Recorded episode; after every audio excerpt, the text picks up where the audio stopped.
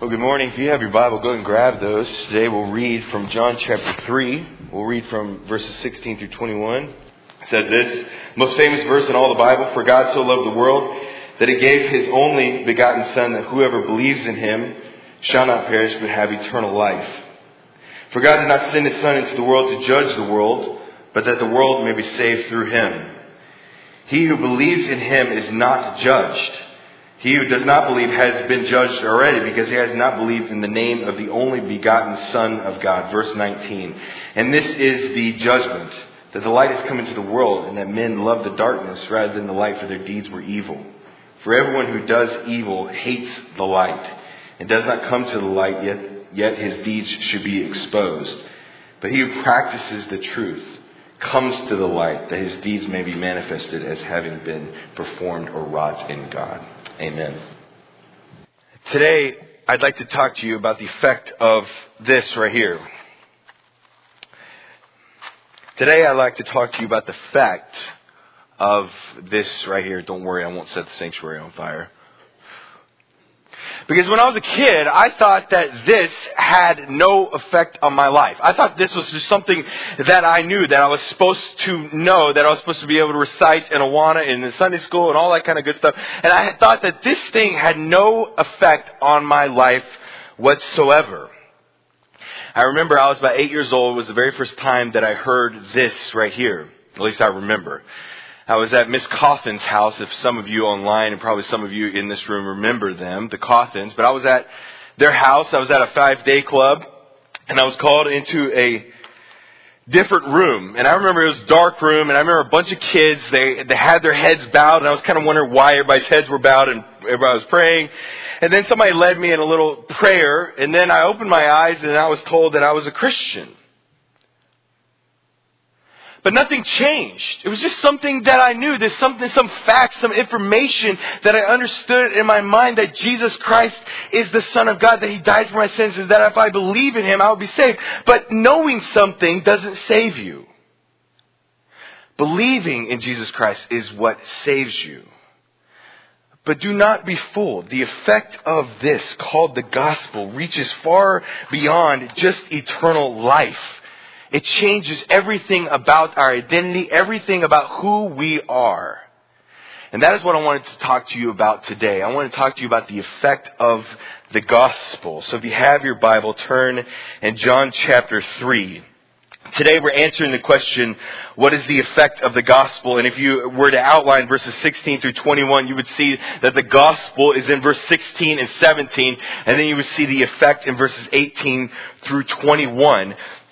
But in order to really appreciate, in order to really capture what is going on in John chapter 3 verses 16 through 21, we must put it in its context. My mentor, Gary Hogan, used to say that any text taken out of context is a pretext for heresy, if you remember that.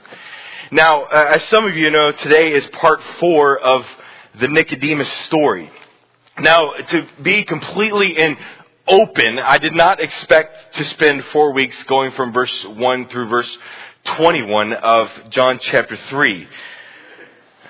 But as I unpacked this text, I realized there's just so much that we do not understand, especially on a cultural level. So I've spent extensive time just trying to understand Nicodemus and the lens that he uses to understand the Bible and understand who this Jesus guy is.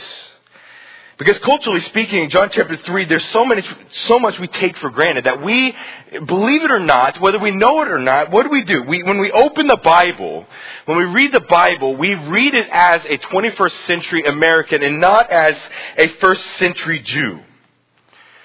Because in the first century, if we could take a step back there, in John chapter 3, we realize that Nicodemus is completely blind that he is spiritually dead. In fact, we say this, that he is blind, but he also has layers of scales that blind him to the truth of the gospel. Because as mentioned before, Nicodemus thought that because he was a child of Abraham, that he would inherit the kingdom of God. But what does Jesus say in John chapter 3, verse 3? He says this. Jesus answered and said, Truly, truly, I say to you, unless one is born again, that word born again means from be from born from above, that he cannot see the kingdom of God. But what do we know now, as culturally speaking, as we spent three weeks just talking about the culture, we know that Nicodemus also thought that he was also born again. How many times was Nicodemus in his eyes born again? Four times. He was had a bar mitzvah. He was married. He was a teacher of the law, and he was a master teacher of a school. So in Nicodemus' mind, he thinks he qualifies once again to be born again and to receive the kingdom of God. But nothing could be further from the truth. Nicodemus thought that he could be spiritually born again by his religion, by doing good things, by performing external acts. But why is that a lie? Because flesh is flesh and spirit is spirit. We cannot take the good things that we do and internally renew our soul and become right with God. So if you've been here for a few weeks, then you know that John chapter 3 in verses 1 through 13, Jesus spends that time essentially peeling back the scales of lies and the blindness of Nicodemus. He's trying to essentially convince Nicodemus in verses 1 through 13 that he is still spiritually lost. That although he may think he's saved, he may think that he's right with God, but he is truly lost. And then he spends verses 14 through 17 communicating the gospel. And how does Jesus communicate the gospel? He does it in two main ways. He does it first with illustration and the second with explanation. How does Jesus illustrate the gospel? He does it in two ways. Verse 13 talks about the Son of Man reference. I'll read it for us. Verse, excuse me, verse, yeah, verse 13 says, And no one has ascended into heaven, but he who descended from heaven, even the Son of Man. And we unpack that out of Daniel chapter 7. But what is that talking about? It's really telling Nicodemus the identity of Jesus, that Jesus is the Son of Man and the Son of God. But then he uses a second illustration in verse 14. It says this, And as Moses lifted up the serpent in the wilderness, even so the Son of Man will be lifted up. Verse 13 explained Jesus' identity, and verse 14 explained Jesus' purpose. And then if you notice the gospel, the good news, boils down to two main ingredients. We like to add stuff in there, right? We like to kind of, or we really don't know what the gospel is, even though we've probably heard it most of our lives. The gospel, the good news boils down to two main ingredients. Verse 16 says this, For God so loved the world that God saw the condition of the world. He saw our sin. He saw our rebellion. He saw our mistakes. He saw that we could not justify ourselves before God.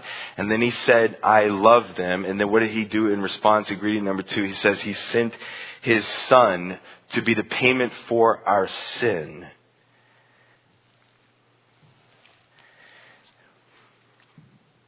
And what is our response to that truth? It is one of two things, right? It is either rejection or reception. It is either rejecting the gospel, putting it off, blowing out the match, or it is receiving and changing and believing in Jesus Christ as our Lord and Savior. But do not be fooled.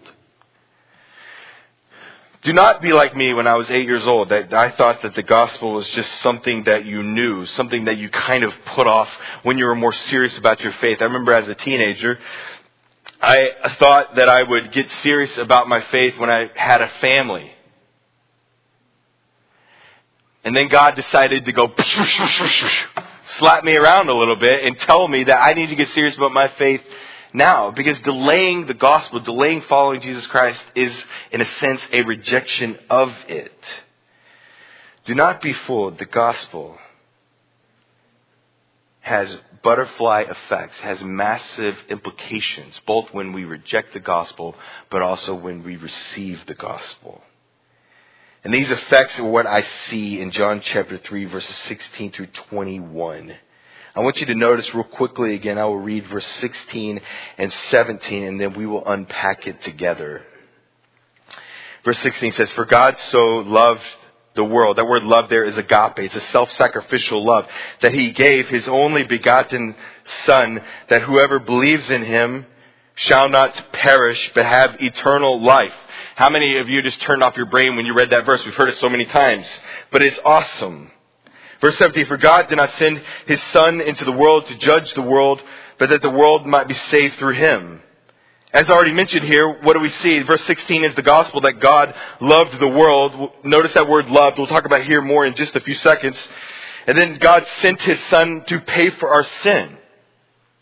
But if you notice, verse 17 is an expansion of verse 16. Notice verse 17 again. It says, For God did not send the Son into the world to judge the world, but that the world may be saved through him.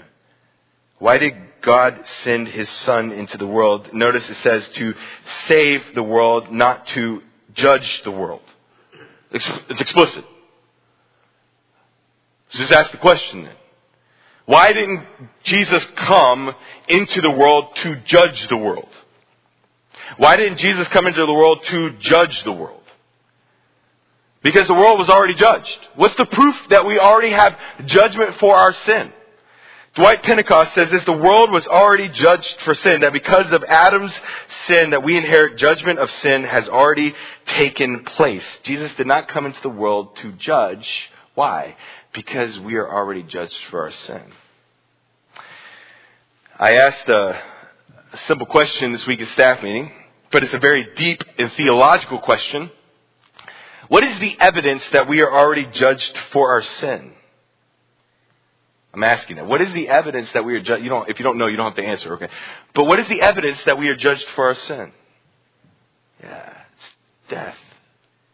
Death is evidence that we are judged for our sin. Death is the unmistakable evidence of God's judgment for our sin. What did he say to Adam in the, Adam in the Garden of Eden? In the day that you eat of the fruit, you shall surely die. Every funeral that I do reminds me of sin and the judgment for it, and every funeral reminds me that I am in desperate need of a Savior.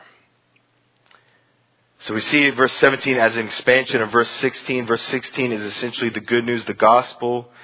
But then where we're going to spend most of our time together here today is we're going to see the effects of the gospel. And I see six of them. In verses 18 through 21, I see six effects. Three if we reject the gospel, and three if we receive the gospel. Notice as I read, see if you can spot all six of them. And one's in verse 16. I'll let you, there you go. Verse 18 it says, He who believes in him is not judged. He who does not believe has been judged already, because he has not believed in the name of the only begotten Son of God. And this is the judgment that the light has come into the dark world, and men love the darkness rather than the light. Notice that word loved again. Put it in your mind. Verse 20, for everyone who does evil hates the light and does not come to the light for fear that his deeds will be exposed. But he who practices the truth comes to the light so that his deeds may be manifested as having been wrought in God. Now, as I already mentioned, I see three effects of rejecting the gospel and three effects of receiving the gospel. If we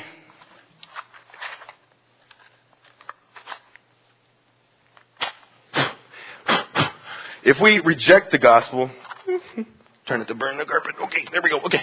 It didn't burn. Don't panic. Okay.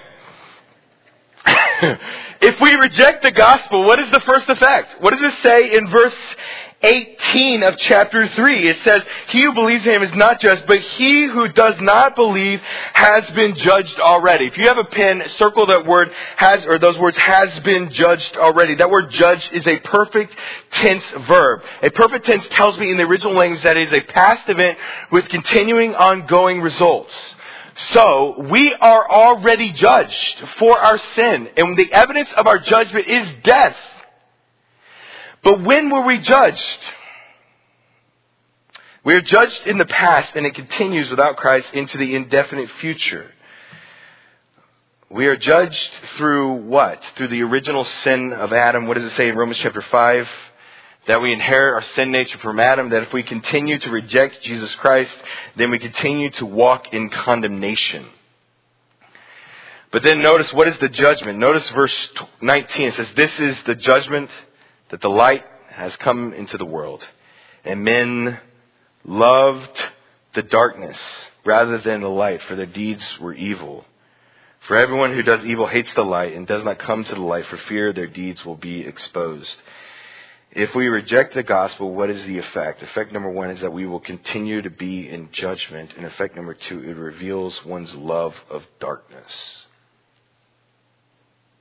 And men love the darkness rather than the light.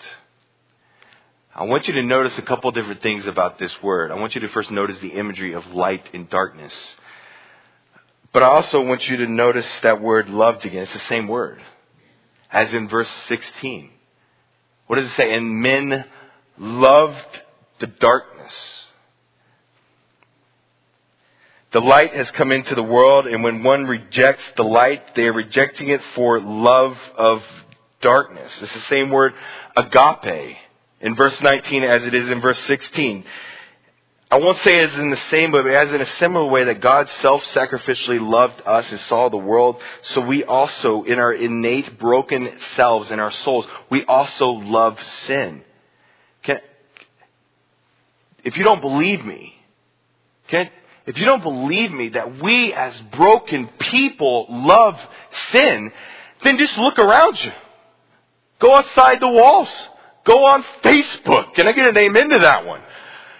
If you're not convinced that men, that we as broken and sinful human beings love the darkness, then just look around you. Look at the world. Look how it contrasts the light and the glory and the grace and the perfection of God with the imperfection and the love of sin and darkness. When we reject the gospel, number one, we continue in judgment and reveals our love of darkness. But then notice effect number three, if you have your text, the notice in verse 20 begins with the word for. F-O-R. For everyone who does evil hates the light and does not come into the light for fear that his deeds will be exposed. Effect number three is that believing in light exposes your own darkness. That in order to believe in Jesus Christ, it requires us to understand really His light, His greatness, His perfection, His propitiation, His satisfaction, His payment for our sins, but it also requires us to look in the mirror.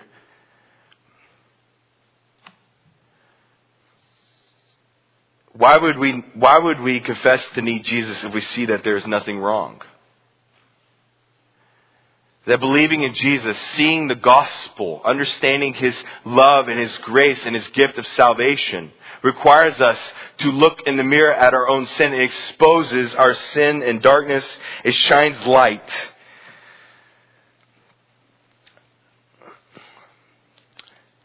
I want you to do something with me. I want you to hop back. I want you to hop in a DeLorean and go back to the first century with me. I did date myself on that. I want you to put on the shoes of Nicodemus and I want you to imagine him. He's there at night. He sees Jesus. He's talking to Jesus. And I want you to imagine how he feels when he hears these words in verse 18. He who believes in him is not judged, but he who does not believe has been judged already, because he has not believed in the name of the only begotten Son of God. And this is the judgment that the light has come into the world, and the men love the darkness rather than the light, for their deeds were evil. For everyone who does evil hates the light. It does not come into the light lest his deeds be exposed. But he who practices the truth comes to the light, and that his deeds may be manifested as having been wrought in God. When Nicodemus hears those words, what is he thinking? In his mind, Nicodemus isn't judged by God. Because why? Because at the moment of his own conception, he is born to a Jewish family, and he thinks that because he is a child of Abraham, because that his great great grandfather was Abraham and the patriarchs, because of that, he thinks that he will naturally inherit the kingdom of God. But what is Jesus saying here? That you have already been judged, that even though you're a child of Abraham, that is still not good enough to stand before God innocent of your sin. And then what else does he hear? That not only does Nicodemus stand condemned and judged of sin, but that if he doesn't believe in Jesus, that Nicodemus is professing to love sin. And not only that, but Nicodemus is also professing to be afraid that his sins will be exposed. Which is all true. I want you to think about Nicodemus. Put on his shoes for just a second. If Nicodemus believes in Jesus, what does he lose? Not only does he confess that he is wrong and that he's a sinner, but he loses everything. He is part of the Sanhedrin. He's one of the most important men in all of Israel. He is a master teacher of a school in Israel. He is respected. He is highly esteemed. And if he believes in Jesus, not only will he lose everything, not only will he have his deeds exposed, but he will then understand that he is a sinner.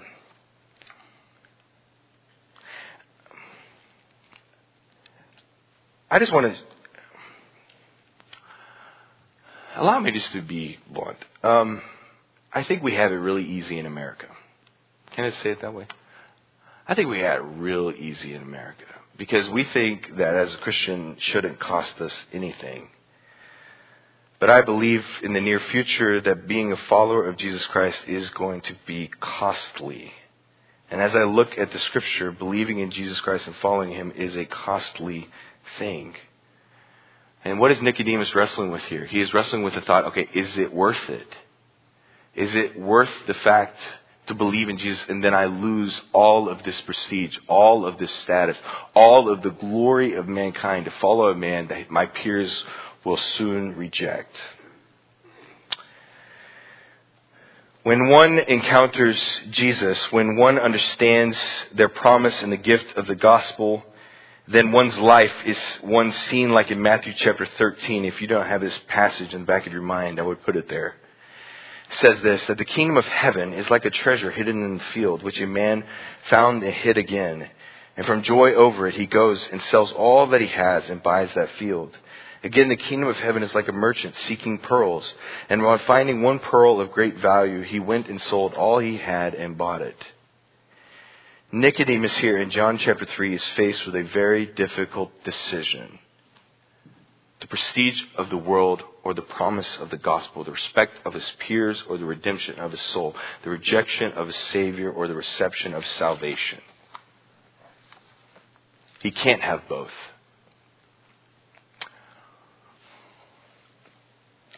I don't know where you stand with Jesus. But as I see the scripture in John chapter 3 verses 18 through 21, it forces us to make a decision. Some of you are faced with the same decision that Nicodemus is facing, that you will either have to sacrifice the world for Jesus or that you will sacrifice Jesus for the world. If we reject the gospel, what is the effect? Continual judgment. It reveals one's love of darkness. It is, it has fear of exposing one's own deeds. But then what is the effect if we receive Jesus? Notice one is found in verse 16, one is found in verse 18, and one is found in verse 21. Notice verse 16. For God so loved the world that he gave his only begotten Son, that whoever believes in him shall not perish but have eternal life. What is the effect if I believe in Jesus? The effect number one is what? Effect number one is what? Eternal life. But let's just be let's let's just be transparent for just a second. That if you've grown up in church your whole life, then that statement has become a bit stale. Can we get yes? Think yes? But that that phrase eternal life is so radical. It is so awesome because as I understand the Bible in, in the Gospel of John, that word doesn't just mean eternal life, that I get to float up into the universe and run around in the rings of Saturn for the rest of time. What I understand that word to mean is that we will have eternal aliveness that in heaven we will know God as we were supposed to know God. That we will live not only in eternal paradise forever, but that in heaven we will live the lives we were meant to live in perfect harmony with God. But then notice effect number two in verse 18. It says, As he who believes in him is not judged, he who does not believe has already been judged, because he has not believed in the name of the only begotten Son of God. What is the effect for those who receive Jesus? Effect number one is eternal life. Effect number two is no judgment. Can I get an amen to that one? The effect number two of believing in Jesus Christ is no judgment. What does the Bible say? Where did, what do other passages of Scripture say about this idea? Romans chapter 8 verse 1 says what? Therefore, there is now no condemnation for those who are in Christ Jesus.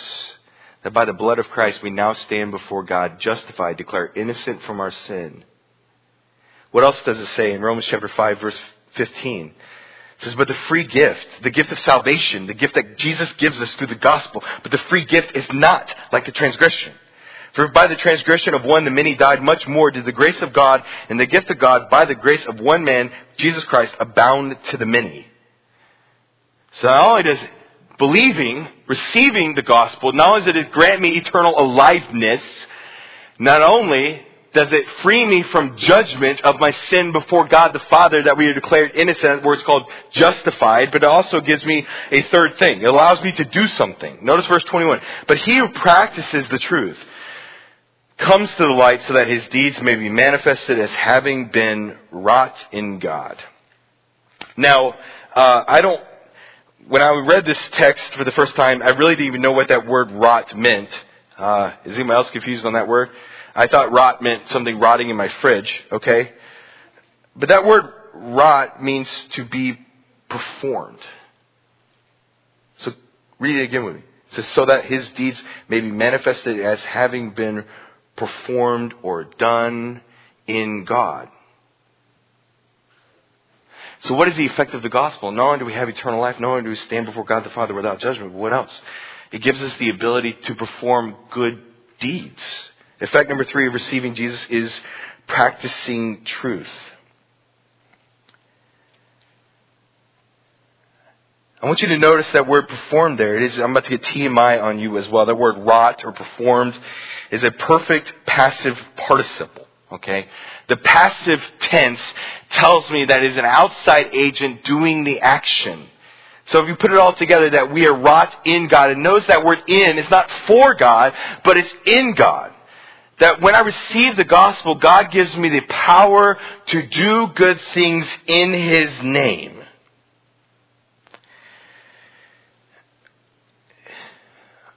We have we have such a man centered idea of the gospel that we think the gospel is about me. The gospel is about me, that Jesus saved me, which is, in a sense, true. But the gospel is not really about you and me. It's about God, that He loved us.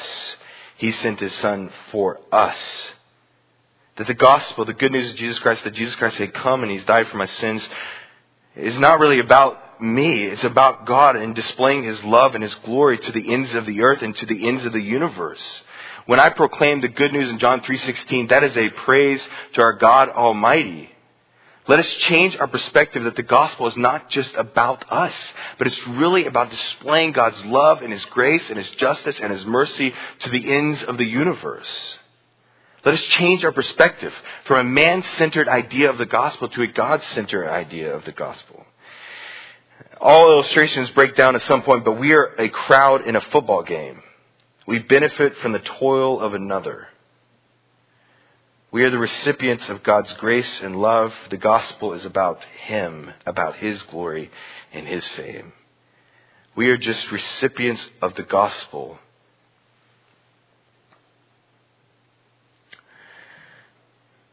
But as recipients, let us then do the truth. Let us not just know the truth. Let us not just tuck it away in the closets of our mind, but let us, in verse 21, let us practice the truth. I want you to catch this. I'm about to uh, throw down, I would say, okay? That means I'm about to go crazy on information. Okay. I want you to catch the gospel effect contrast that we are without the gospel before Jesus Christ, that we are dead, that we are judged, that we are a lover of darkness, that we hate truth, that we are fearful, we are powerless, we are rejected. We are dead in our trespasses and sins. We are judged from the moment of conception. We love the darkness. We hate the light. We are fearful our deeds will be exposed. We are powerless to save ourselves. We are powerless to do anything that pleases God, and we are rejected. Whereas we are dead, judged, lover of darkness, fearful, powerless, and rejected, God loved, He sent, He gave, He justified, He gifted and He empowered.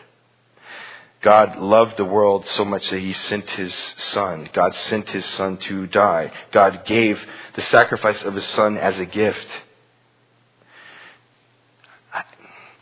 If you've grown up in the church, I, I know, I know that I'm not doing, I'm not sharing anything really new. I know that. and if you've tuned out for me for the last 30 minutes, then I'm sorry. But this is the most life-giving truth in all of the universe. I hope and I pray that the gospel, that the truth of God's word, that going through John chapter 3 for four weeks does not get old. If you've noticed that my last four sermons have sounded very similar, and it's because they are. It's because John chapter 3 verses 1 through 20 all centers on the gospel that God loved, that God sent, that God gave, that God the judge justifies. That if we believe in Jesus Christ, that we now stand before Him declared innocent despite our guilt. That God then gives salvation. That's crazy. That God doesn't make us earn it. He doesn't make us pay for it. He doesn't do anything. He gives eternal life to us as a gift. It's something free that cost Him dearly. And then what I find amazing is that God empowers us then. He doesn't just check the box of fire insurance. Oh, okay, they're saved and then they're going to be with me in paradise. But according to verse 21, He also gives us the power to do good things for His will and for His name. My point today is this. The gospel, do not be fooled. The gospel creates change. The gospel creates change. Rejection continues judgment, and receiving supplies freedom. The gospel creates change. Rejection continues judgment, and receiving continues freedom. If I can illustrate it this way, you probably have figured it out by now. This bucket is you. Lifeless, dead, dead in your trespasses and sins, lifeless. Okay, this right here is your soul. Okay, I'm going to open it up because I didn't figure out how to do the special nozzle. Okay, there you go. Eh. Okay.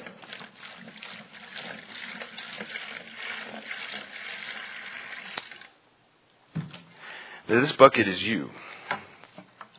And this gas in here is your lifeless soul that is dead without Jesus Christ. And this is the gospel.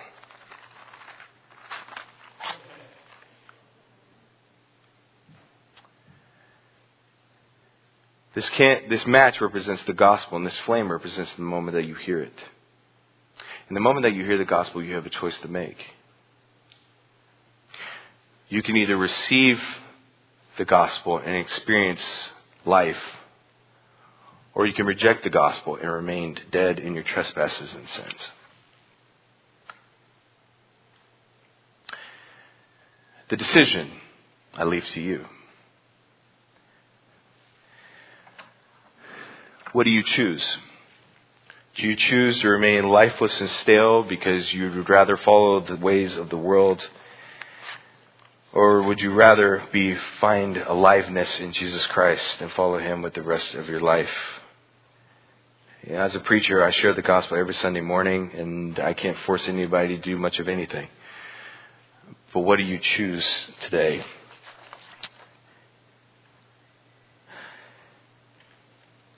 And for believers here today, I imagine most of us in here at least think we are Christians. Like I did when I was eight years old.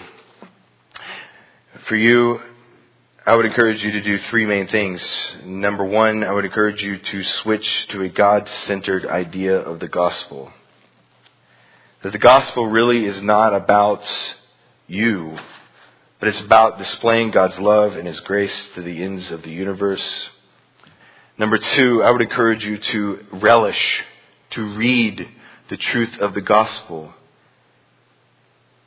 You know, I'm fearful that the gospel has become stale. It's become just that thing that we feel like the gospel is like this bucket. But nothing could be further from the truth that through the gospel, through the provision of Jesus Christ, not only do we have eternal liveness, but that we have been made right with God, that we have no condemnation for those who are in Christ Jesus. And not only that, but through the gospel, through faith in Jesus Christ, that we are declared what? That we're declared children of God and co-heirs with Christ. And not only that, do we then experience God's endless and faithful love. Number two, I would encourage you to read the truth of the scripture. And then step number three, I would encourage you to live out the gospel. I would encourage you to live out the gospel, practice good deeds. Share the gospel with your life and with your words with your coworkers. Do they know that you are a Christian? Do they know that you are saved, that you're a follower of Jesus Christ? I would encourage you that the gospel would be more than just a bunch of fire insurance, but it would change your life, not only eternally speaking, but also earthly speaking. I pray it would be like this. I'm going to close with this, these three verses. The kingdom of heaven is like a treasure hidden in the field, which a man found and hid. From joy over it, he goes and sells all that he has and buys that field. Again, the kingdom of heaven is like a merchant seeking fine pearls. And by finding one pearl of great value, he went and sold all that he had and he bought it. I pray that that would be our lives. Bow with me in word of prayer. Heavenly Father, we thank you for this morning. Um, Lord, John chapter 3, verses uh, 1 through 21 is just packed with culture, with truth of the gospel, of the good news, but also truth of who we are without you. That we, are, we stand condemned in our sin, whether we like to admit it or not. Lord, I pray for those that do not know you, that may know you in fact, but do not know you in uh, belief. I pray for those people that they would trust in you, that they would uh, be willing to love you over the darkness, be willing to expose their sin to you in exchange to have redemption and life. Lord, I just thank you for this morning. Um, I just pray for the believers in here that the gospel would not become that saying, it would become good news. It would be life changing truth that we put on a lampstand. We don't put it under a bushel, but we put it on a lampstand for the world to see. Lord, I pray that we would ex- exercise good deeds in this world so that the world may look at our love and at our lives and our encouragement for one another and say, what do they have that I do not? Lord, it is an honor to be here and to be pastor of this church. I thank you for those that are not able to be here this morning. I pray that you would continue to protect them. I pray that we as Christians, that we would continually encourage one another, encourage those that are not here. And I thank you for your grace and your love. And I pray that you be with the baptism that is, is to come. In Jesus' name, amen.